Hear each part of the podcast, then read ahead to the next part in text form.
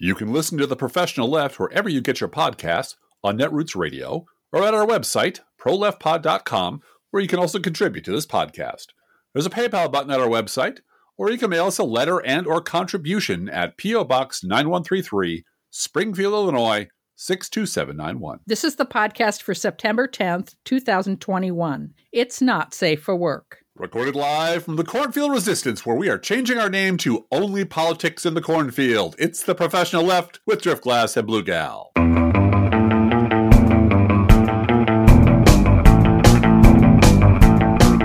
Yes, that is our that is our tip of the hat to uh, Martin Short and Steve Martin and Selena Gomez for their excellent work on Only Murders in the Building. Which is on Hulu. It's on Hulu, which we are watching and enjoying. It's very well written. It's thoroughly. You know, it's Steve Martin and a bunch of smart people writing it, so it's Yeah. It's I will I will say it is so much better than clickbait on Netflix that I can't even begin to tell you. And there, Yes. I'm not going to spoil clickbait for you. I watched the first four episodes and then the last episode, and I just was terribly, terribly disappointed. So Uh, and Uh, I won't spoil. I won't spoil Casablanca for the audience. I will just say, Rick shoots the Nazi. That's all I'm going to say. just going to leave it at that. You, you have to fill in the rest for yourself. Um, I, it's a it's a wonderful show, and it clearly uh, has its roots tangled up with um, Thirty Rock, with Tina Fey's Thirty Rock. mhm. It's there's a whole lot of that kind of very smart, very clearly New York um, writers and theater people humor that is just and and real estate porn. yeah, it's priceless. It's a wonderful show. It's a wonderful show. And these two guys just, you know, and, and, and her too, the, the age gap works perfectly. It does, and It I, really I does. found it so funny that there's a joke in the show, and when they all appeared on uh, Stephen Colbert this week, uh, talking about texting versus email, Yeah.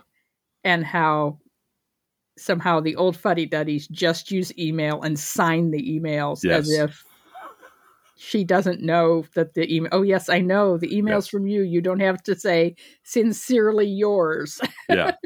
yeah. but uh, that made me think about uh, middle child who we had a long conversation with middle child today from college Yes, we did. she's a freshman and Yes. uh, just well. turned in got back her first greek paper on greek literature hmm and looking at different kinds of love in Mm-hmm. Greek literature. And uh, she had to write an essay about it. And she went to the writing center and got help with her theme. And uh, she came back. She called very excited that she got an A on her paper. Yes. She crushed it. She crushed it. And we're so proud of her. And, Mm-hmm. um, but what made me think about that is I told her, make sure you tell your grandfather, my dad, Right. tell, tell grandpa. And she, she just right away said, oh, I'll just text him. Mm-hmm. And the thing is, Grandpa's 85 Mm-hmm.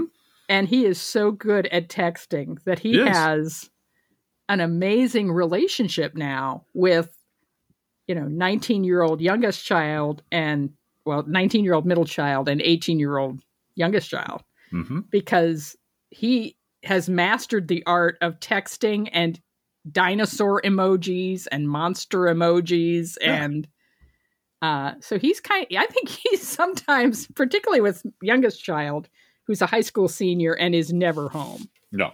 um Busy. Very busy. always with friends always out in her car always at newspaper meetings she's the editor in chief of the school paper my Yeah. children are nothing but accomplished um this is just who they are Yeah. uh nature nurture it's all one and the same It's all good. um but Mhm. uh and and activists both Yes, of them are very much so. very, much, so. activists Mhm. yeah make the world a better place i think i raised them to do that i think i will take credit for that part I'm, I'm not going to argue the point that the apple has the apple literally is just fallen right there.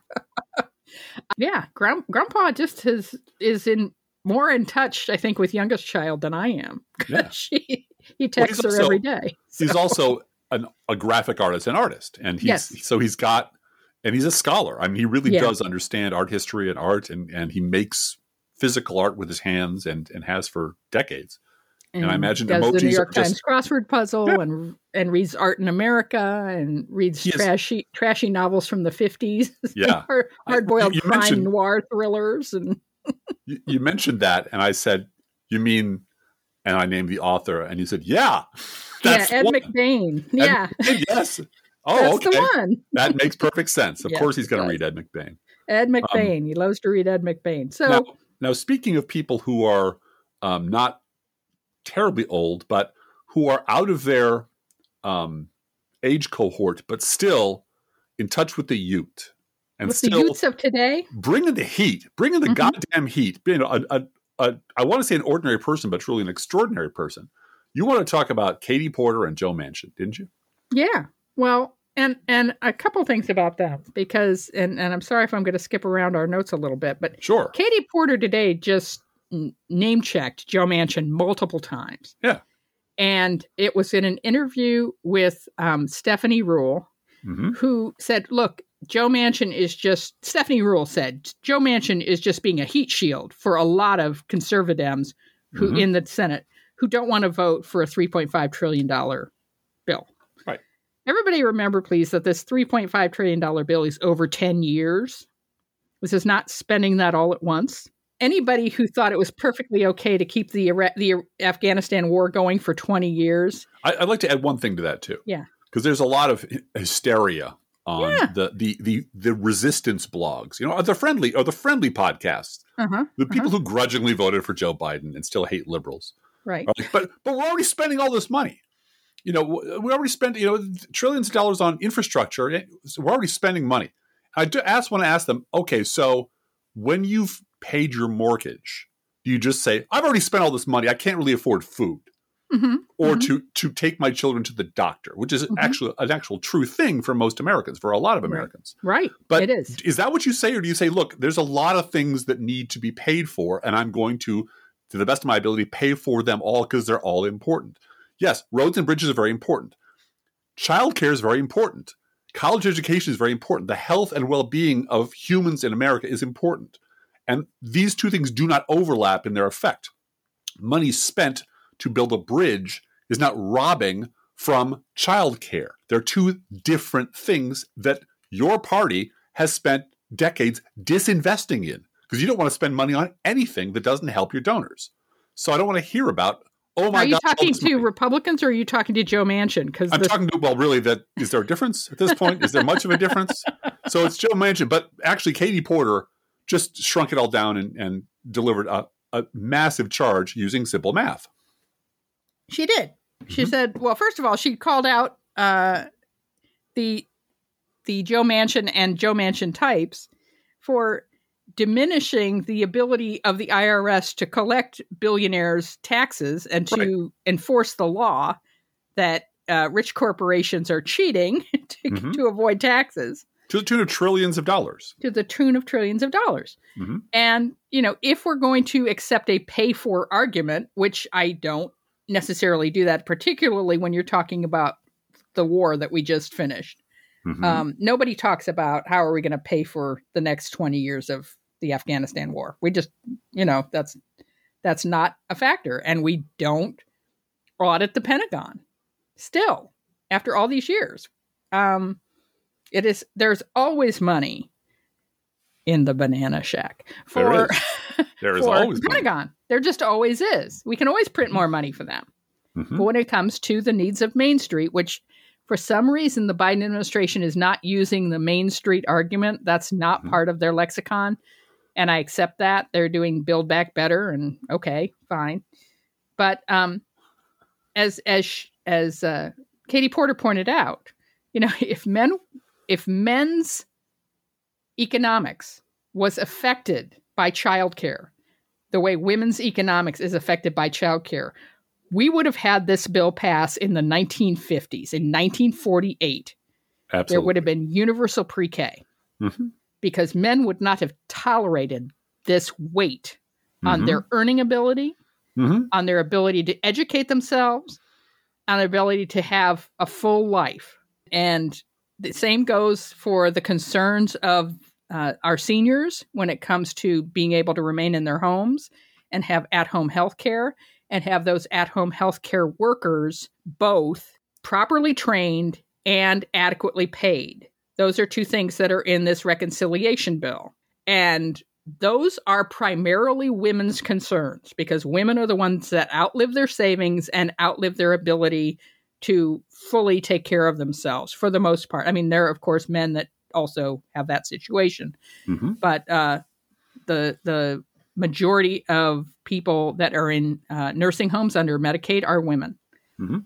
and they would prefer many of them who are able to would prefer to stay in their homes for a longer period of time, and all that requires is a investment that will save the taxpayers money if you're so concerned about fiscal responsibility the best thing you can do is provide a small amount of investment in making sure seniors can have guardrails in their bathrooms Mm-hmm. and a daily check-in for meals and you know are you okay Right. check in Yeah.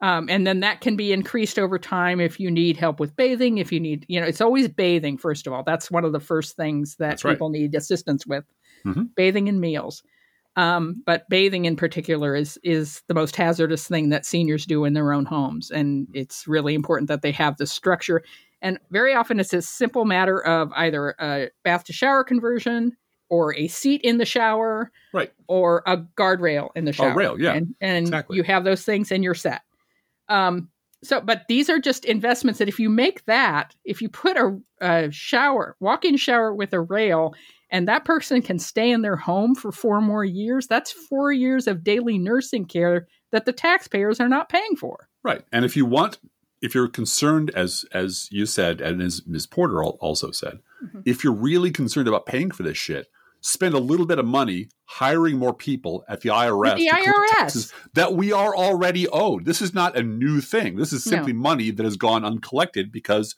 we decided we didn't want to. We didn't want to burden wealthy corporations and individuals with uh, with paying their taxes like the rest of us have to. And another great liberal woman, Elizabeth Warren, makes the point that uh, corporations, great many corporations, actually technically keep two sets of books, just like the Trump Corporation does. Yeah. Um, they report profits to their shareholders that are different from what they report to the IRS because they make sure that the, you know, every little jot and tittle that they can deduct from that profit goes in their tax report, but on their uh, report to shareholders, it's oh no, we've got all this profit, we're massively profitable. Well, and, and the, the good idea I had on sitting on the crapper today is an asset to the company worth millions of dollars. All right, can we tax it as such? Oh no, you can't tax it as such. Although I'm going to tell our shareholders that it's worth twenty million dollars. Yeah, you know yeah. that was before I flushed. After I flushed, man, the ideas just kept coming. I had to sit right back down again, poop out a few more. Who knows? yeah, yeah. So uh, Katie Porter is just a great person to have on our team, and uh, that's that's worth that is at Crooks and Liars, and it's worth watching. It is It absolutely is. Um, We want to congratulate Tengrain, don't we, Driftglass? Yeah, he took a hit for the team. He still hasn't caught up with me yet, but he's getting there. I, I told him today he's just showing off. He's just showing Ten off. Grain is at Mock Paper Scissors. We love him, and he's a And great he supporter of our podcast. And he well, he every time this podcast comes out, he's first off the off the block saying, "I'm listening to this with a cute picture of a dog or a cat or a, an alien listening to us," and is just an incredible supporter. And he he occasionally uh, uh, stops by uh, Crooks and Liars and uh, helps yes, out helps there. out with the blog roundup and Yeah. all kinds of things. Yeah, all around good egg. One of- one of the one of the people who who I'm happy to be on his team, or I'm happy to have him on Mhm. my team. We're all Mhm. a team, and I'm I'm I'm glad he's there. He did the thing you're not supposed to do, uh, which was remember stuff, Uh-oh. because MSNBC is currently in the process of rehabilitating all the shitheels and lunatics um, that that are friends of people who work there. So uh, this week, Mr. Matthew Dowd went on MSNBC, uh, having, as I mentioned in a previous podcast, completely eradicated his entire Twitter archive. he So nobody can- deleted it. Yes. yeah, all gone, all gone. So no one can call about anything because there's no proof of anything except at my blog where I actually kept track of this shit. Uh, Matthew Dowd said we should not ever let Republicans have the words pro-life come out of their mouths. They're not pro-life. Now, do I disagree with that? Of course not. It's a very it's a it's a simple clear statement of fact that every liberal's been saying for as long as I know. Now, this is Matthew Dowd from a source that he can't erase, which is the New York Times in 2013, not 2009, not 2004. Here's Matthew Dowd, political strategist for President George W. Bush. Oh, that's right, he was that, wasn't he? Said that Mr. Perry was on safe ground arguing for abortion restrictions in a conservative state, and that to that extent he had a winning issue. Oh, I see. It was a winning issue, and it was a safe ground for Republicans to be on when Matthew Dowd was being paid Mm-hmm. by ABC to be Mr. Both Sides Do It and Mr. Analyst and, and still wear his conservative hat. Um, Mr. Tengrain put those two things together. oh. It's called a tweet and just tweeted it out and was immediately blocked by Matthew Dowd. Yeah. Because as we know on my blog, um, of course, Matthew Dowd's a coward and of course he's a fraud. But above everything else, Matthew Dowd is a fundamentally ridiculous person. I wonder if he thinks if he blocks it, that means that no one else can see your criticism No. of him. No, it just it- it's it's a leak in the bubble. Yeah. I yeah. mean, I there's no there's zero chance that people who he works with don't know about his shit yeah. because they have high opinions of the many many good things he has done, and then you bring up all the many many many many bad things that he has done, um, and there's this this resounding silence that comes back. So they know it. It's just Mhm. that he's a member of the Savvy Pundit Club. Yeah. And so it is it is certainly embarrassing to have, you know, disreputable liberals out there on Twitter remembering shit promiscuously and, and posting it, but you just block them and move on. And it it does him no harm. I mean, every time he says something like this, there is just this gushing outpouring of, you know, here's what the DNC should do.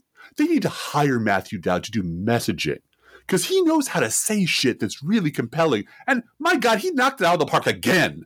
Uh, and and you know, Democrats should listen to Matthew Dowd. I'm like, Republicans listen to Matthew Dowd. Remember, he told them it was okay to be anti-abortion. It was a safe choice and made perfect sense for the states they're in. So it's this idea that he just he just leapt from the head of Zeus yesterday and has no past, and the, the credulous boobs who watch him on TV and have no knowledge of anything he did before just said, "Oh, today he's a good guy, so he must have always been a good guy." Mm-hmm. Would very much Mhm. like to uh, talk to those people about investing in real estate or buying a bridge somewhere because Yeah. they seem to be willing to give their loyalty to anybody who, without checking any of the fine print.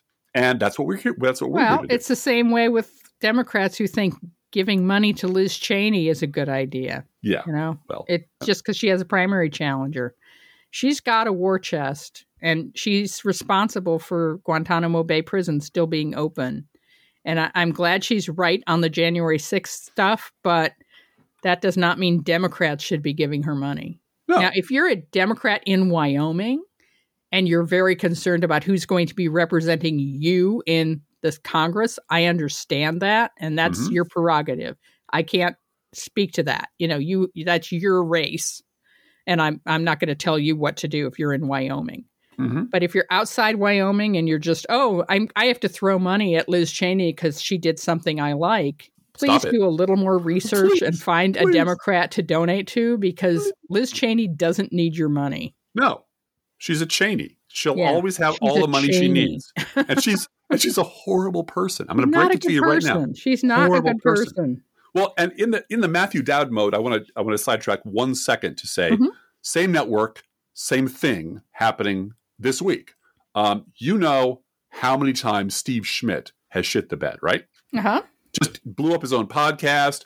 Uh, went on and on about how important it is to to fight for the Democrats. Then went to work for Howard Schultz, third party candidate, because Howard Schultz waved money in front of him. Yeah. and then got hooked up with the Lincoln Project, and there was this huge scandal, Lincoln Project, and he sort of backed off of that, and he's been kicked off of television like three times, and so inevitably, Nicolle Wallace, who is to him what David Gregory was to Newt Gingrich, this week asked him back, no questions asked, no no fuss, no muss, and he gets on Twitter and says, "I'm really looking forward to Deadline White House and MSNBC with Nicolle Wallace," and he's back on television.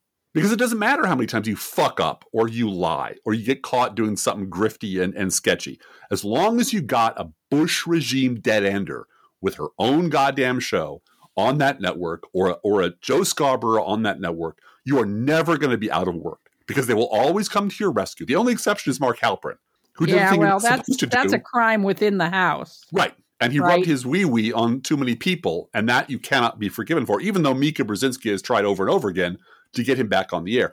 And that, this makes perfect sense to me because the savvy pundit club falls apart unless you can protect each other if you fuck up, which is all the time. So, of course, Steve Schmidt has to get back on the air because if he doesn't get back on the air, Charlie Sykes is going to start sweating a little bit. Like, what happens? I mean, I thought we had a deal. It, you know, whatever I say, whatever I do, whatever I do on Twitter, whatever I do anywhere, I get to come back, right? I mean, that's the deal, right? Always. And we never discuss my past, right? So, just as a, a matter of record, I, I jumped outside of our notes a little bit, but I thought it was interesting that this week, Steve Schmidt's back on MSNBC because Mhm. Nicolle Wallace works there. Period. Now, you want to talk about a much better event on The well, View. I want to just dovetail into something that's very related to what you just said about Steve Schmidt. Mhm. Which is just, and it, it's very brief. I just want to point out that um, James Carville was Yeah. a political advisor to Ashraf Ghani in Afghanistan to get him elected. This is the guy who ran the Afghan government and escaped with over a hundred million dollars. Mhm. His kids are U.S. You know, in, living within the United States as millionaires Mhm. And uh, James Carville got a paycheck from that. So Yeah. these guys are, you know, I know Driftglass likes to har- harp on Steve Schmidt and, uh, you know, Those uh, folks. the- all, all the guys from the Lincoln Project. Yeah. Who, but but they work in a uh, field Yes. where you have to be soulless. No, I think. No, that was always my point. I, it, Yeah. I agree with you completely. It's that these people are absolute utter mercenaries, Yeah, exactly. and they don't really this whole this whole pretense that that like Rick Wilson gives a shit about our democracy Yeah. is nonsense. Look at his Twitter feed prior to 2015 and watch him shitting all over everything you believe in and everyone you care about in a really kind of salty, often racist way. And suddenly he was unemployable inside Right. of the Republican Party, so all he about became it's all about making sure that that uh, uh, gourmet kitchen is paid for. Yeah. and, and Right. you know and, and what they know for a fact is there'll always be another job Right. and you know Right. because there's way too much goddamn money in politics Yep. and there are way too many consultants who just you know fuck around find a good candidate get behind it pretend that they were responsible for their wins and then there's assholes like me who come around after the lincoln project in 2020 and say remember when you were going to get rid of uh, uh, ms collins yeah. It was a short deal That was going to be your thing, and which you were going to clean out Su- Susan Collins from the Senate. you Yeah. have a, you have a 0% vote uh, a batting average yeah. from yeah. 2020. Why are you? And by the way, your candidate before that in any election was Rubio, and then Mhm. Cruz, and then Mhm. before that Obama kicked your ass, and before that Obama kicked your ass again. So you've lost like for 12 straight years. So why is anyone paying you? And secondly, again on the same subject, because I got into a, a back and forth with a guy named Tom Nichols on, on the Twitter today, or uh, the Twitter on the social media this this week, and and it was that thing about I know how to win elections and Rick Wilson's smart and he knows how to win elections. That was a part of it, but it was yeah, when you have a base of reprogrammable racist meatheads, Rick Wilson does very well, but he Mhm. did nothing in the Democratic Party because we're not the people he's used to dealing with. yeah. He's used to dealing with people that he can spin up out of fear of people being gay, people being terrorist lovers, or just subtle and not so subtle racism, and point them at the polls. Well, any moron can do that. But he decided he'd bring those skills to a party that doesn't have a racist, stupid, xenophobic, homophobic base and try the same, ooh, I hate those guys thing. And it didn't work because we're not like the Republican base. So, Mhm. And, and but still, his electoral genius, according to MSNBC, knows no bounds. I'm drawing. I'm drawing out our podcast quite a bit by bringing up all this stuff. But you did. You also wrote up Mona Charen for me I this past weekend, and her she really astonished me. Yeah, I have to say, her when you played that clip for me in the kitchen, I was like, I didn't think that a conservative pundit could actually bark orders at the Democratic Party and Joe. Biden the way she did. Um, do you want to talk about for a minute what she had to say? Sure. Um, she she's on her she has her own podcast under the Bulwark Network, which is a very large group of people who have their own podcasts and they write stuff up, and it's basically the Weekly Standard um, under a new banner. It's the same people. It's a lot of the same people, but she got she's very spun up over the fact that Joe Biden is trying to do you know Democrat stuff, Mhm, which is wrong. And don't you understand the most important voting block you have are as me and these five people sitting here. yes, that's We're right. the ones you should be fucking paying attention to. And I, I've written about this a million times. She and the rest of these people are our Russian aristocracy. Yeah, I love that analogy. Kicked out of their own fucking country because they didn't know what the hell was going on. The serfs rose up, drove them out, and they landed here on our shores and immediately start barking orders at us in a Well, country that they ha- they have nothing but the mink coat on their back Right. in the soup kitchen. it's very sad. It is so And- very sad. And they have, but they and, and they lost everything except that asshole imperious attitude. Yeah, that, that, they can you, bark orders at people about where is the meat when Where- people are Where being is my tea? Why aren't you getting these things? yeah and potato we're all rule. and, and don't you realize how difficult it was for me to leave the Republican Party five minutes ago yeah, and, and talk about them cruelly? He said, Yeah, we've been doing it for 30 years, and you fuckers have been shitting on us for 29 of those years. So, how about you just shut up because you've been wrong about everything and you go to the kitchen and peel potatoes? That would be Yeah, very useful. that'd no, be very useful. I need the spotlight. I need to, I need my unique genius needs to be preserved because I'm still go go fundraise awesome. for Women's Whole Healthcare of Texas for a couple years. Mona, Well, And so she advised that Joe Biden basically screw over his base yep. because Mike Murphy, hurt Mike Murphy. Mike Murphy said he should because Mike Murphy, another Republican, you know, campaign thug, uh, argued that in politics you have to make your base feel a certain amount of pain, you know, because if you give your base everything, they, then you're not going to win. lose. You'll lose if you give your base everything. and and yes. uh, and I'm like, it's and the Joe Biden has been has been uh, the left has been basically given everything, and Uh-huh, and uh-huh. and the rest of us, the never Trumpers, the people who got him elected, uh, you know, have been uh, are, are not being taken seriously enough, and they need to put They're so terrified that they're going to lose their tax cuts. oh God, the left has been given yeah. too much power, Yeah, yeah. and it's it's And and why won't Biden just take the win on the first infrastructure bill? Right. and then just shut up and do what we tell him to do. Yeah. And and my reactions were, you know, multifaceted, which I'm not going to go into now. But one of them was really because I don't remember. I, I don't see Medicare for all anywhere. Nope. I don't see free college education, college education anywhere. I don't see uh, a hundred percent commitment to renewable energy anywhere. I don't see a climate. There's a whole bunch of shit. And by the way, Mona, your party, the thing you're terrifying us that they might make a comeback unless we listen to, to your unique genius. Your party does nothing but pander to the most degenerate part of your base. I was going to you say, you know, that? by the way, President uh, inject bleach and shine a light up your butt. Right. Will not tell Fox News viewers to go get vaccinated No, because he's so fucking cowardly and terrified of that base. and that means that they're getting everything they They want. get everything they want. And so Yep. turning around, this is your party, Mona. This is your goddamn party. Mm-hmm. Turning around and coming to us, saying, you know what the problem with your party is? You give your you give your base too much. Here's what we yeah, need to do. yeah, yeah. You need to you stop make your whole- base feel pain. Right. And give uh, What? get, give AOC walking papers and start paying more attention to Mike fucking Murphy. All right, so let's let's let's cleanse the palate for a moment. yeah. And um, I just want to I just want to say how nice it is uh, to see um, the View trending on Twitter without it being all about Meghan McCain. Yeah.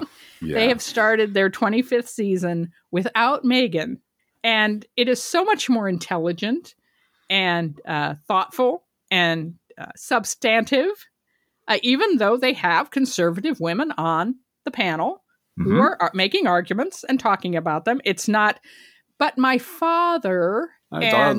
Do you know you know, my father all right, is? I'll just shut up forever. Be, be because you disagree with me and making it, you know, as snipey and uh, anyway, that's Yeah. that's over now. Um, and Sunny Hostin, who uh, is an attorney in her own right, by the way, Mhm. um, she was talking today about um, Ron Death Santis, as she refers to him Mhm. as, uh, lying about COVID numbers in the state of Florida. Yes. And Joy and Whoopi brought up in conversation, and again, this is this is all being very polite and respectful, but said, uh-huh. you know, this is also what they did to Governor Cuomo. Uh, Governor Cuomo lied about his numbers as well. And Sunny immediately said, I'm not going to both sides this because I'm talking about Ron DeSantis now. you get a bumper sticker from the professional left, and you yes. get a bumper sticker. Yeah. you get a both sides don't bumper sticker. The second both sides don't bumper sticker, by the way, goes to Claire McCaskill. Yes, it, it does. And uh, location is everything because yeah. she said it to Chuck Todd on Meet yeah. the Press. Oh, he's and never going to. I have the quote here. He's this never going to wear those shorts again. He no, never, honestly, never, he's no. never going to wear those shorts again uh, talking about the horrific Texas abortion law. Mm-hmm. Claire McCaskill said, I really think they've gone too far, and I will not accept both sides on this. This is one party doing this, not both parties. This is not the place for, oh, both sides are a problem. No, one side is a problem, she said. And mm-hmm. she said this right at the beginning of the conversation yeah. on the show. Yeah. Um, and so what Chuck Todd did without missing a beat is he turned to former Republican Congresswoman Barbara Comstock mm-hmm. and said, What do you think, Barbara? Is Claire right? Is only one side doing this? Uh-huh. And Barbara Comstock went off on a tangent about how polarizing this issue is.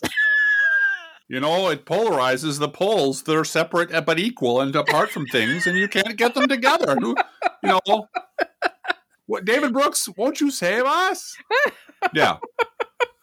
because, yeah. you know, it's so polarizing uh, sending vigilantes after 13 year olds that have been raped by their fathers repeatedly. Yeah. Yeah, but remember, I saw on the chair that they got speech codes at an imaginary university called Pembroke. So really, aren't both sides of this? Uh, and like, and that's what Chuck, Chuck is such a fucking coward. Yep. He is so terrified for his job, which clearly is to never, ever, ever stop doing both sides do it, unless it's about climate change which case he will very vigorously announce he's not going to have climate change deniers on, after which he has climate change deniers on and never mentions it again. Absolutely. And doesn't discuss a, it. And no. doesn't discuss it. No. Right, right. All right, let's talk about CNN. Yeah, well, CNN, this is from an alert reader named Paul. Um, and it looks like CNN, specifically Brian Stelter and Oliver Darcy, are trying to turn Biden is doing press conferences wrong into Obama and teleprompters. You know, a nothing story, nothing burger completely that accepts Republican framing so they can spin it up into a big deal and be real grown up journalists like they always wanted to be. um, and Alert Reader Paul says, I get the nightly CNN newsletter put out by Brian Stelter and Oliver Darcy. I don't know if you've ever read it. If not, I just wanted to let you know about Wednesday's newsletter, which demanded that Joe Biden start holding news conferences, especially in the light of recent speeches he is giving, and that he was told not to answer shouted out questions from the press. What I find disconcerting is that CNN is trying to make a, a nothing burger out of this what is more, there is a, an undertone of uncritical acceptance of Republican talking points about Biden's mental acuity. And Paul points out that Jen Psaki does these kind of things all the time, and experts do this st- uh, this kind of stuff all the time. You get to talk to Ron Klain whenever you want to, cabinet secretaries, and a, a bunch of other people. But another example of bashing Biden for nothing, whether it's Collinson opining that Biden's presidency is crisis ridden and threatened to fail, or New York Times Peter Baker and others calling out Biden for mentioning his son's death after four years of BS from Trump, which a lot of the same reporters accepted, and insults, which a lot of the same reporters sat back and took, and interviews with friendly media from Fox and very few with neutral media, where he was and is allowed to spout off lies that are putting American democracy in danger, the nerve of the media to find fault with Biden when uncalled for, is mind boggling. Yeah, it's mind boggling, but it's also completely uh, understandable, completely predictable. Um, do you mind if I go into a little bit of New York Times conservatism, or you want to? No, that's fine. Sure, sure. Because there, there was there were two stories that folded together very well, uh, both from the pens of two New York Times real live paid opinion columnists who are both conservative, mm-hmm. and and this this one was from Ross Douthat. Mm-hmm. I don't want to quote the Douthat column. I do want to mention that one of the writers at the Bulwark that I'm usually very hard on did an Mhm. admirable job of deconstructing and taking apart and vivisecting Ross Douthat.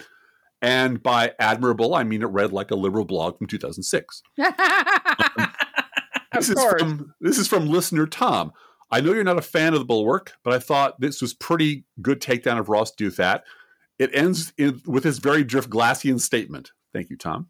And this is the quote: Douthat is unable or unwilling to see the rot and illiberalism of his own side clearly, so he downplays the flaws and dangers of the current Republican Party while magnifying those of the left. It's neat, tidy, and comforting, even if it does require the kind of embarrassing rhetorical contortions that result from being repeatedly proven wrong. Absolutely true. And uh, this week, uh, actually yesterday or the day before, um, uh, Bret Stephens, who you might remember as Bret Bug Stephens, um, confidently predicted the end of the uh, Biden presidency. Uh, he's pronounced the Biden presidency as a doomed failure, which probably means that Biden will go down in history between Washington and Lincoln, and that Stephens will be on the Bill Maher show within a few weeks. Um, the actual he- uh, the actual headline from Stephens' story is "Another failed presidency is at hand," and he says Joe Biden was supposed to be the man of the hour, a calming presence exuding decency, moderation, and trust. As a candidate, he sold himself. Blah blah blah. he was not supposed to increase our taxes. That's what he means. Instead, Biden has become an emblem of the hour. Headstrong but shaky, ambitious but inept. He seems to be the last person in America to realize that whatever the theoretical merits of the decision to w- withdraw from Afghanistan might have been, the military intelligence assumptions on which it was built were deeply flawed. The manner in which we evacuated was a national humiliation and a moral betrayal, and the timing was catastrophic. We find ourselves commemorating the first great jihadist victory over America in 2001 right after delivering the second great jihadist victory over America in 2021. Someone's worried about their Northrop Grumman stock. Big time. That's Bret fucking Stephens. Absolutely. Who's paid by the goddamn New York Times Mhm. to, to tr- to trowel this shit out every goddamn week. Who who has absented himself? He didn't get kicked off of Twitter like I did. He quit Twitter because people kept pointing out what a numbskull he is and what Mhm. an absolutely disingenuous asshole he is. And he decided he didn't want to hear that. And rather than change into someone who isn't those things, he just decided to do what Matthew Dowd does, which is shut out the noise. I don't have to listen to this shit. I'm paid. I got a job. I'm never going to get fired. I have friends in the industry who will always hire me. So who who the fuck cares? I, and he he and Ross Douthat coming out with this shit during the same week uh, was was notable, which is why I noted it. But also, given credit where it's due, one guy at the Bulwark pulled the Douthat column apart and said, "Yeah, this is bullshit." Mhm. and and it and it should be called out as bullshit. So kudos to them. Uh, do you want to talk about Peter Baker? Oh no, you go right ahead. Well, Peter Baker calling out Biden for mentioning his son's death too much. Yeah, Now, I- want to make it clear that Peter Baker has announced and uh, announced publicly that he does not vote in elections because No. he has to maintain independence Mhm. and neutrality as a journalist. sure. Um, One day he'll be one, and then it'll come in handy. So yeah. Went ahead and said, you know, Biden, you know, he he grieves his son too much, Uh-huh. Uh, and maybe if he didn't do that so much, yeah, this is i'm I, and and for us to continually go back and say well you know here's what trump did and remind people like peter baker of what trump did is is a pointless exercise sure. Because, because they don't listen. peter baker's job to make biden look as bad as trump that's has his to be. job Trump Yeah. has to be. This is absolutely consistent across all the time I've been following politics. Yep. Is Yep. Republicans fuck up really bad, and the and the Mhm. media rolls Mhm. over for it. And so Mhm. the next Democratic president has to be as bad or nearly as bad. Um, so they invent things. It's it's like uh, I, I've said this a long time ago. They have one font size for talking about anything. Yep. So Donald Trump destroys the country is the same font size as Joe Biden is not giving press conferences enough. yeah right and it's such a fucking circle jerk because um then multiple people in with blue checks will tweet Peter Baker's article and say, "Oh, you see what people are talking about? Mhm. People are talking about People are talking about Biden's problem with Mhm. grief." I know. Yeah. Um and I I did want to just laugh for a minute about this no labels poll that was done and mentioned at Talking Points memo. You just, Um, you, you know what? You tell me not to get excited about these things, then you bring them up, Blue Gal. That's all. I'm saying. I do. Yeah. Mhm. I didn't realize that Mrs. Mark Penn is one Uh-huh. of the founders of No Labels. That's that's interesting news. Um, yeah, Penn's wife Nancy Jacobson founded and runs No Labels, uh, and works to support Penn proteges like Josh Gottheimer. And and as uh, Talking Points memo says, this poll that they put out, um, trying to get get to the public opinion on whether Joe Manchin is right to call for a pause Right. on the $3.5 trillion uh, Build Back Better plan, Human infrastructure bill. Right. human infrastructure. And, and here's here is the poll question. It asked uh, people who were uh, who picked up their phones, uh, do we need a large scale social welfare spending now? Or do you, quote, favor a strategic pause to understand the implications of spending $3.5 trillion? Mm-hmm.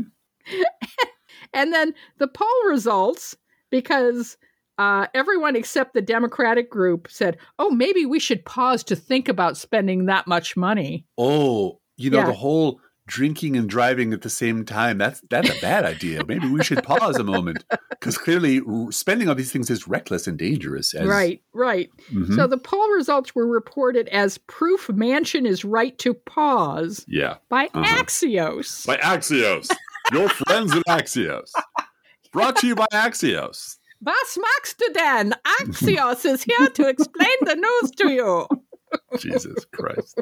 Axios was purchased by a conservative German outlet in the past two weeks. So, um, and I wanted to take a moment, if you don't mind, do just a cleansing breath because Sure. we talked a lot about a lot of good and bad in the media this week. hmm Um, I went to bed one night this week uh, in tears. Hmm And uh, you are always very good to me at those moments to get me back to earth and calm down so I can go back to sleep. And I really appreciate that about our marriage. Thank you very, very much. What she's saying is I put her to sleep. So he put you know. me, well, he, he gets me calmed down so I can sleep and, Mhm. and talks about it very calmly in his radio voice and gets me back to earth. But um, one of the things that um, I've been when I've been corresponding with people about the podcast and so forth, I've always been signing off with chop wood, carry water, yeah. which is one of my kind of taglines. Mhm. And, uh, you know, before elections, chop wood, carry water, and after elections, chop wood, carry water. And I think those of us that are kind of earlobe deep in political, uh, the battle Yes. all day long, you know, Yes. The struggle. having having to notice what Laura Ingraham is saying and when she's trending is Yeah. part of my job. I know.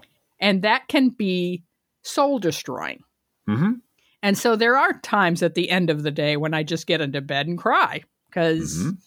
what are you going to do? And one of the things you said to me was, you know, you really ought to be worrying about Bosco, our cat. and that gave me some perspective of, oh, right. Worry about Bosco. Bosco is fine. Mhm. He's fine. He's fine. Bosco But doesn't need a damn thing. But but you have you have on on many occasions looked across the room at him flopped out on the couch, Yep. ha- purring loudly, going, "I'm terribly worried about Bosco." I'm terribly, terribly worried about Bosco. Mhm. So worry You about know? Bosco, people. Focus your worry on Bosco. on Bosco, Mhm. okay? Because, you know, he's the one you should be worried about. And he would Mhm. agree with you on that. yes, yes. Bring me, So that, bring me just, cheese. that just fish. made me giggle. You just made me giggle because, Well, thank you. yes, I'm terribly, terribly worried about Bosco is another tagline of mine. But um, just thinking about what is one thing you can do today or this week or at this moment Yeah. that will make the world a better place. Yeah.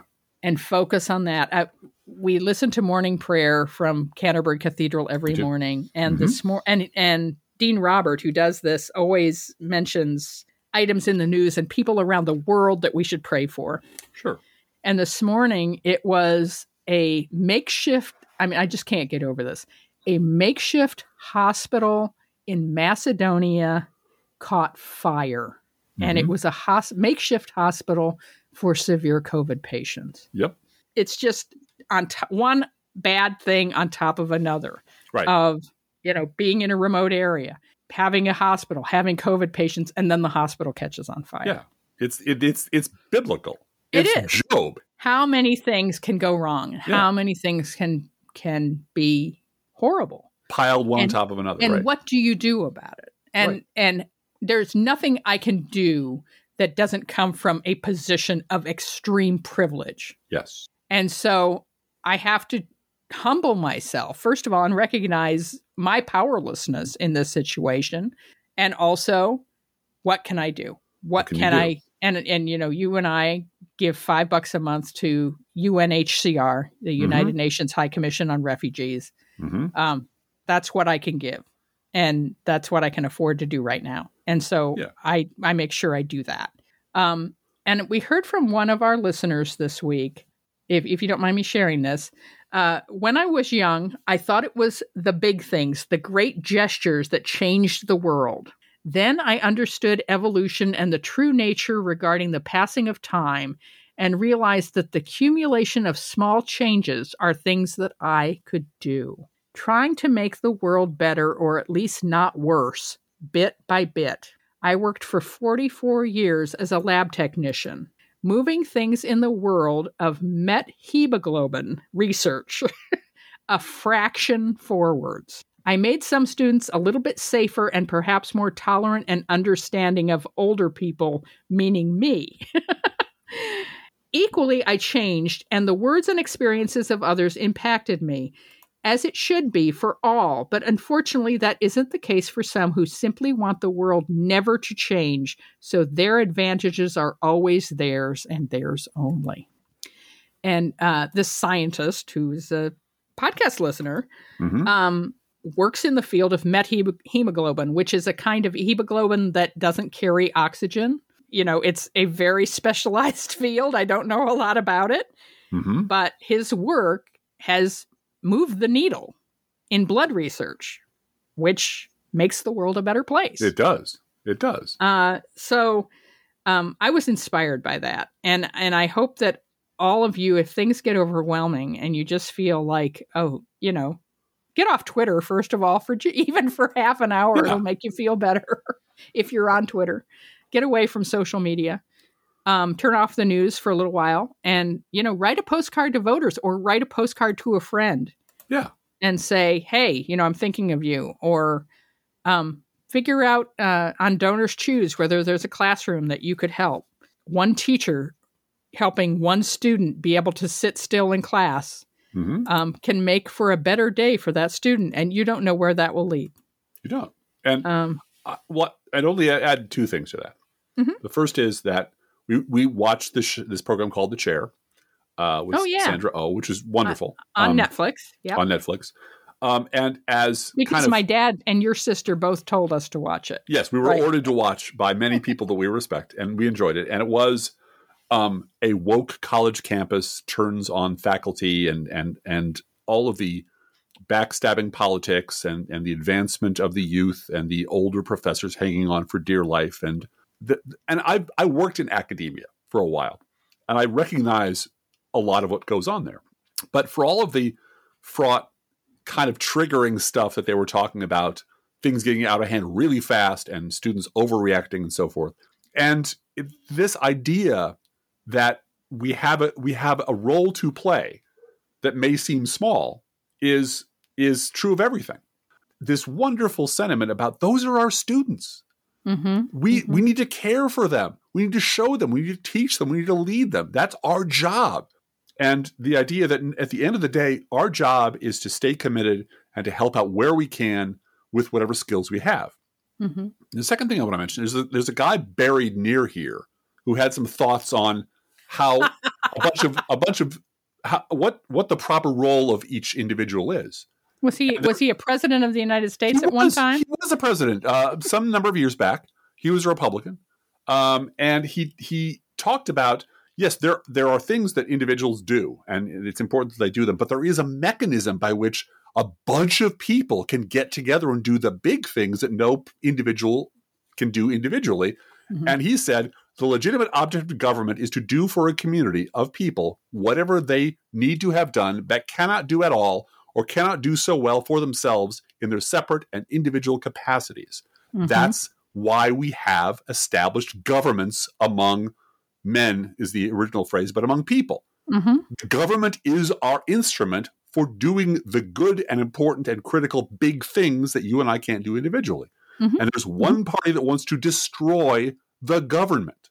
the ability to do the things that we can't do individually. Right. And and I I try to make sure that whatever little contributions I make to the larger picture, they are directed at the idea that that force in America needs to be nullified, Mhm. needs to be Mhm. kneecapped, needs to be sequestered until it's not a threat anymore. Because right now, it's the wolf at our throats, Yep. and and you and I feel it every day.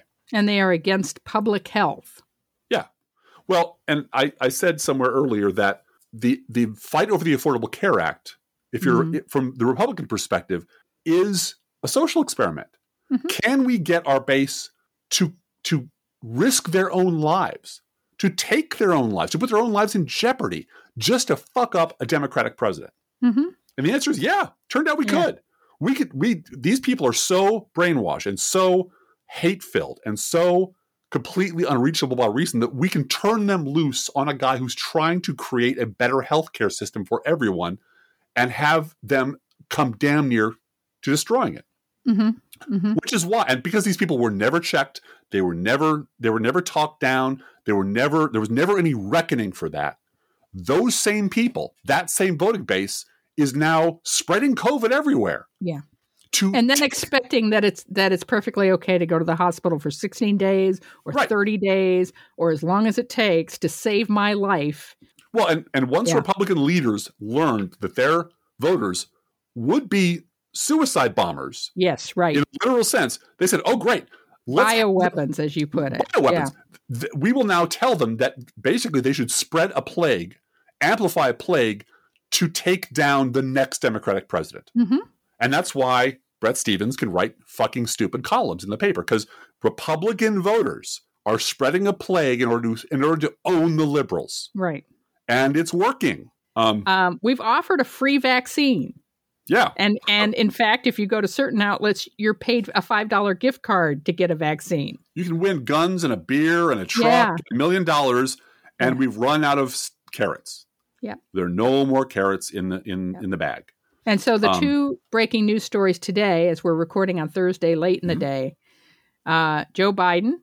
We're going to do news roundup now, by the way. Joe Biden has is now uh, using the uh, muscle of the Labor Department to require employers who have over 100 employees to either require vaccinations or weekly COVID tests Mm-hmm. and paid time off to do those things. Mm-hmm. Uh, the U.S. surpassed more than 40 million total cases of the coronavirus, about a fifth of the global total. COVID 19 deaths in the United States have climbed to a seven day average of about 1,500 people a day. In early July, the seven day average of daily deaths was in the low 200s. Mm-hmm. Uh, the Biden administration will also provide loans for businesses impacted by prolonged pandemic, uh, among other measures. What Joe Biden said today was, "Our patience is wearing thin, and refusal has cost us all." And then he added, "Some of the biggest companies are already requiring this, even Fox News." Yes. Now, that will never make it onto Fox News, but I'm very glad that the President of the United States is no longer pretending that this is just some sort of amorphous problem that is shared equally by all. And if we Yeah. all just join hands, no, no, no, no. This problem is being caused by those fuckers over there, and we need to force them to stop being this way. And there are ways we can do that without strapping them down and injecting them. We can make it really unpleasant for them if they don't, if they're not vaccinated, and if they don't wear masks. And we Mhm. should do that. And Um, and I still think I as much as I hate to say it, people who have family members like that need to tell them Thanksgiving is canceled. Yeah, We're not coming, you're not coming here. No, birthdays. Thanksgiving, weddings, Yeah. everything. We're not doing We're a not goddamn seeing thing. you. Right. Um, now everyone knows what happened in Texas. That's been covered in great extent. Um, Judd Legum uh, has an article which has no surprises in it. I'll, I'll include the link uh, at the podcast, but this one paragraph um, shouldn't surprise anyone. The politicians who sponsored Texas's abortion ban are backed by some of the nation's most prominent corporations. These same corporations hold themselves out as champions of women's rights. Isn't that predictable? House Republicans are pretending to investigate Hunter Biden's art sale to distract from the actual congressional committees that are sifting through their January 6th insurrection text messages. Uh-huh. Uh, Attorney General Merrick Garland said the Justice Department is exploring, quote, all options, unquote, to challenge Texas's restrictive abortion law. And and he came out uh, swinging today Hmm? uh, in terms of the vigilante portion of that bill that you Yeah. cannot hire average citizens to enforce an unconstitutional abridgment of women's rights. I, I, I, I've said this before. I'll say it again. This is the moment for Quentin Tarantino to come up with bounty law. I'm just yeah, saying. that's right. Just saying. Absolutely. I can see a whole thing. Yeah. Mhm. An estimated 7.5 million people lost all of their jobless benefits after three federal pandemic unemployment programs expired. Another 3 million more people lost a $300 per week federal supplement to their state unemployment benefits. One third of all Americans currently live in a county that has experienced a weather disaster in the last three months. One third. Another two thirds of Americans live in a place that has experienced a multi day heat wave. It was the hottest summer on record this year. Yeah. Yep. Yep. The Biden administration outlined a plan for solar energy to supply 45% of the nation's electricity by 2050. Chuck Schumer, who doesn't usually lose, use this kind of language, told Joe Manchin to fuck right off. Um, No, he didn't. no, he he, in a more polite sense, rejected Joe Manchin's call for a strategic pause on Biden's 3.5 trillion dollar tax and spending package. We're moving full speed ahead, Schumer said. I, I think Joe Manchin is just um, doing whatever it takes to get his name on the local news at in West Virginia that he is putting a monkey wrench in the works for those liberals. Well, And and if he can do that, then he's happy. for those of you who don't don't remember him, um, Joe Manchin is this generation's Joe Lieberman.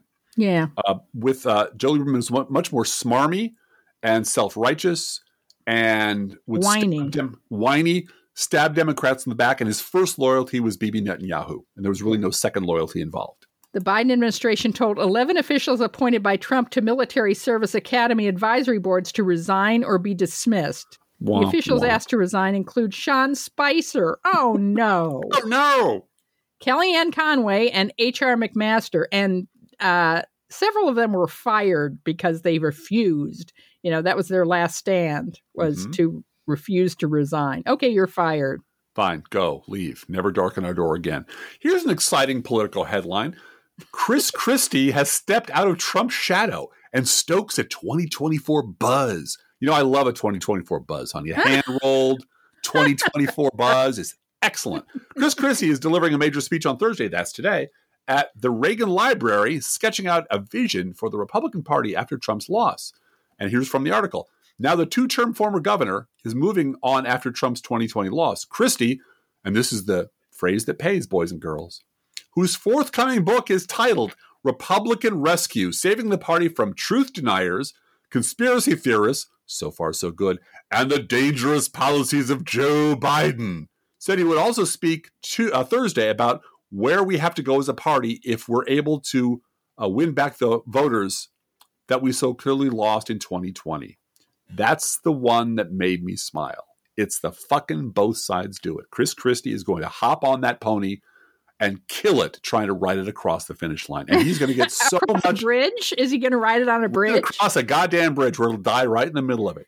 He Um, also didn't he also talk about truth being Yes. the party that is perceived as wanna telling the the- truth. We want to be the party that convinces people that we're telling the truth, basically, is what he said. Perceived of. Doesn't want to be the truth telling party, just No. that, you know, he wants to be known for it.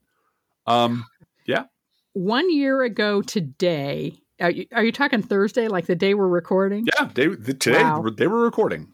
Trump encouraged North Carolina vote residents to illegally vote twice, once by mail and once in person, to test if, quote, their system's as good as they say it is. Yep. That was just a year ago. Wow. I Um, want to say something, you know, just in in not in defense of, but just to point out that Republicans are terrible everywhere. Mhm. If if Donald Trump had listened to Chris Christie and hired the people Chris Christie vetted for him for his cabinet Mhm. and his uh, you know appointments process because Chris Christie had a binder full of names Mhm. that he had vetted each one and had four candidates for each cabinet position that were approved by the Heritage Foundation who and the Kochs and whoever needed in the money party to to be okay with. Uh-huh. And if Trump had been less of a grifter and gone along with that, let Mike Pence do all the presidenting and he just went and did rallies every day and Yeah. played golf, he'd still be president today. Yes, he would. He absolutely would. There's no doubt in my mind. Yep. Um, Yep. I, I will tell one quick story about my work history. I had an asshole boss, uh, possibly one, one of the top three t- most terrible people I ever worked for, um, who came rolling into the department I was working in, was taking the place over, and his advance man came in uh, weeks in advance. A nice guy, perfectly great, very professional, got along with him great. And uh, it was explained to me that the plan was that the new boss was going to go out and do basically PR stuff Mhm. shaking hands, you know, taking bows, cutting ribbons, and and the the actual work of the department would be done by the by this guy Mhm. and by the people who knew what the fuck they were doing. That was the plan. Uh-huh. And day one, asshole boss decided he wanted to run everything. Oh gosh. He wanted he was going to get right into shit, and it then he he destroyed the department. Uh-huh. Absolutely destroyed. Drove good people out. His his his alcoholism, his racism, uh, his mistress visiting him in his office. Oh all yeah, he that, he's the one that had the birthday party, work birthday party for his mistress. Yeah.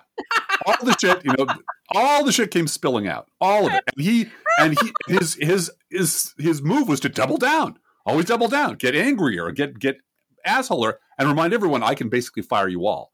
Yeah, And but I and mean he that really was Yeah. uh, one one for the the record books when you have a work birthday party for your girlfriend Yeah. who is not your wife. basically you're mandating your employees to come and celebrate your mistress's birthday. That was amazing. Like- That's like an amazing story. Like a- month after being invited to your house for Christmas to meet your Uh-huh. wife and To meet your wife. Oh, Uh, oh yeah, no, it was it was it was just awful. But it was such a clear. This guy has no goddamn business, but he could have run that department for years if he had he done let, ribbon cuttings? just let the let. But he Yeah. thought he was smart. Yeah. He thought he was smarter than everybody else because Yeah. I have the job now. I must be smarter than everybody else. And oh, he was not. Very much was not. Um, speaking, And we have some local news to talk about.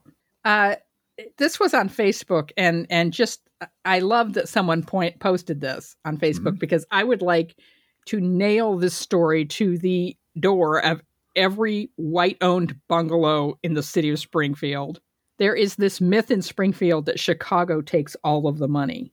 all of the money. All Oh, it. it all goes to Chicago. All my taxes go to Chicago. And Chicago, by the way, is a euphemism for the N word for a lot of people. It clearly is. And th- Yeah. there are people in this town in organized fashion who who have talked about seceding from Illinois. Oh yeah, I mean it's it's it's it's a it's it's a uh, you know microcosm of the whole nation. It is. In that you know the Confederacy thinks all our tax dollars go to Washington and New York, and actually those are the New York and California are the funders of everything that goes on south of the Mason Dixon line, right? Um, but this this article said a popular belief is that when it comes to state funding, Chicago gets all the public money. But a recent study found that downstate counties, for the most part, get back more than what they send to Springfield, the state capital. hmm Every dollar St. Clair County sends to state coffers, it receives a dollar thirteen back. Madison County receives a dollar ten back. In more rural counties, it's even more. Clinton County gets two dollars and forty-two cents back, and Randolph County gets three dollars and eight cents back for every dollar it sends to the state capital. Goddamn moochers is what I say. Unbelievable. hmm hmm And you have a headline from today's paper that you I- I- wanted to share. I want to compare and contrast two headlines. One is from the Bloomington Normal Pantagraph, and one is from our local rag, uh, which is, you know, four, uh, as I've mentioned before, four pages long. Two of them are sports and obituaries, and a bunch of rip and read stuff from places that are far away from where we live. For example, this is the this is the best one this week, hands down. Uh, the headline is Wisconsin cranberry harvest about average. That's it. That was a headline. That was- I'm Wisconsin cranberry harvest about average. I'm like, okay, so it's from Wisconsin. It's about cranberries. And the news is that there's no news. Let's let's run with it, Jimmy. That's that's that'll turn them that'll that'll turn the world on its ear. And like you know what, it, I get the fact that you fired all of your reporters and you've downsized and and, and you basically the, the building itself has been up for sale for two years. There really is no local paper. There's a ghost But of look it. on the look on the bright side, Driftglass. uh-huh. There's no shortage of Wisconsin cranberry. That's true. That's I was worried about that for about a minute because what with Thanksgiving coming up and everyone having to have separate Thanksgivings because of COVID assholes. Thank you very much.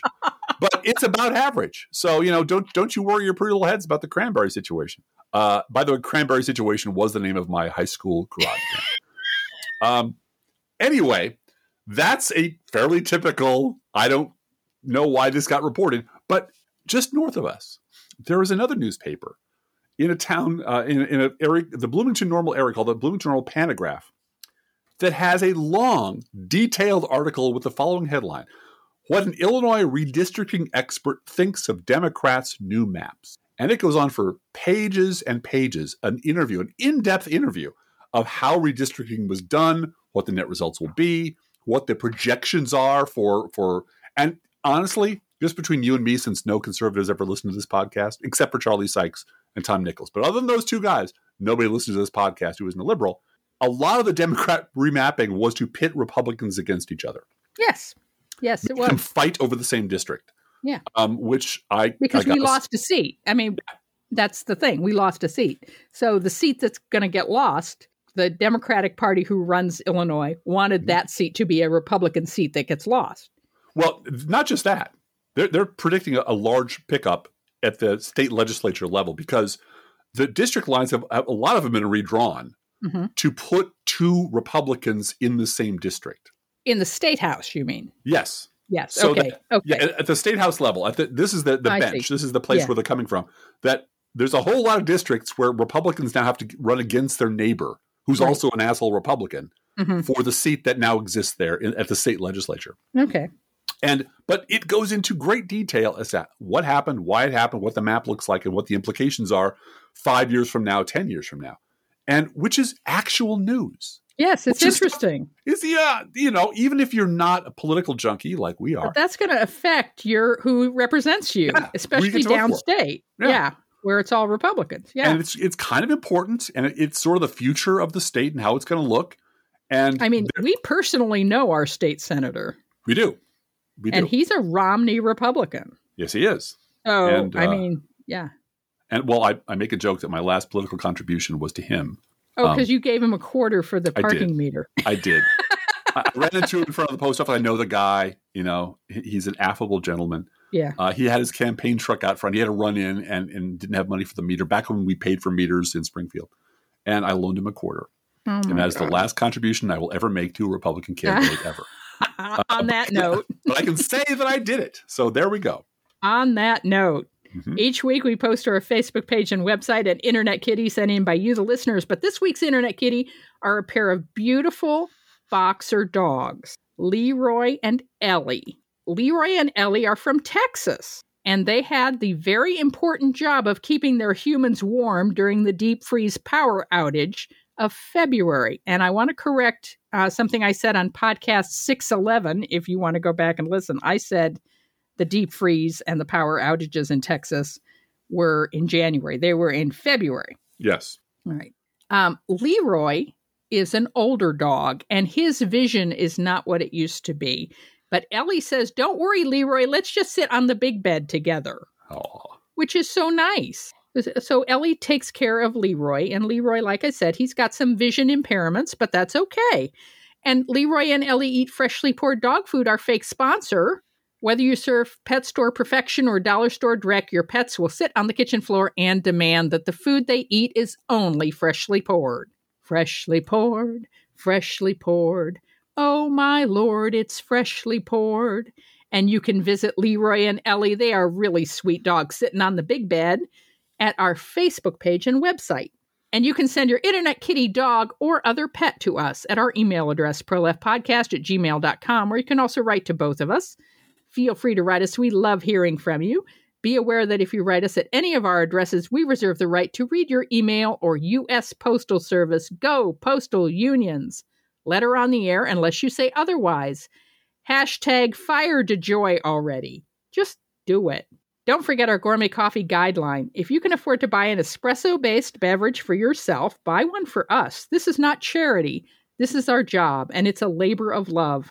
And I want to thank everyone who donated to the GoFundMe to pay my medical bills. We reached our goal. Yay! Yay! What a burden lifted from my shoulders. And I'm so, all. so Thank grateful thank to you. you. Thank you. Approximately 1% of our listeners support this podcast with a contribution, and you can too. See our website, proleftpod.com, for details. Both our PayPal and postal address information, merch, we've got both sides no bumper stickers. We do. All of it is there at proleftpod.com. Please share our show on social media, and thank you so much for doing that. Also, if you would re- rate and review our show, if you listen to us on Apple Podcasts, we would really appreciate that. hmm That helps us out. Smash that like button. Smash that like button on YouTube if you listen there. That's right. Hey, Driftglass, how are the Internet Kitties doing this week? Well, Blue Gal, the Internet Kitties have purchased 30 cases of cat dewormer in anticipation of the next quack COVID cure. Let's think about living. Let's think about loving. Let's think about the hooping and the hopping and the bopping and the loving, lovey doving. Let's forget about the whine and the crying, the shooting and the dying, and the fellow with a switchblade knife. Let's think about living. Let's think about life. The Professional F podcast is recorded under a Creative Commons license. Copyright 2021 DGBG Productions.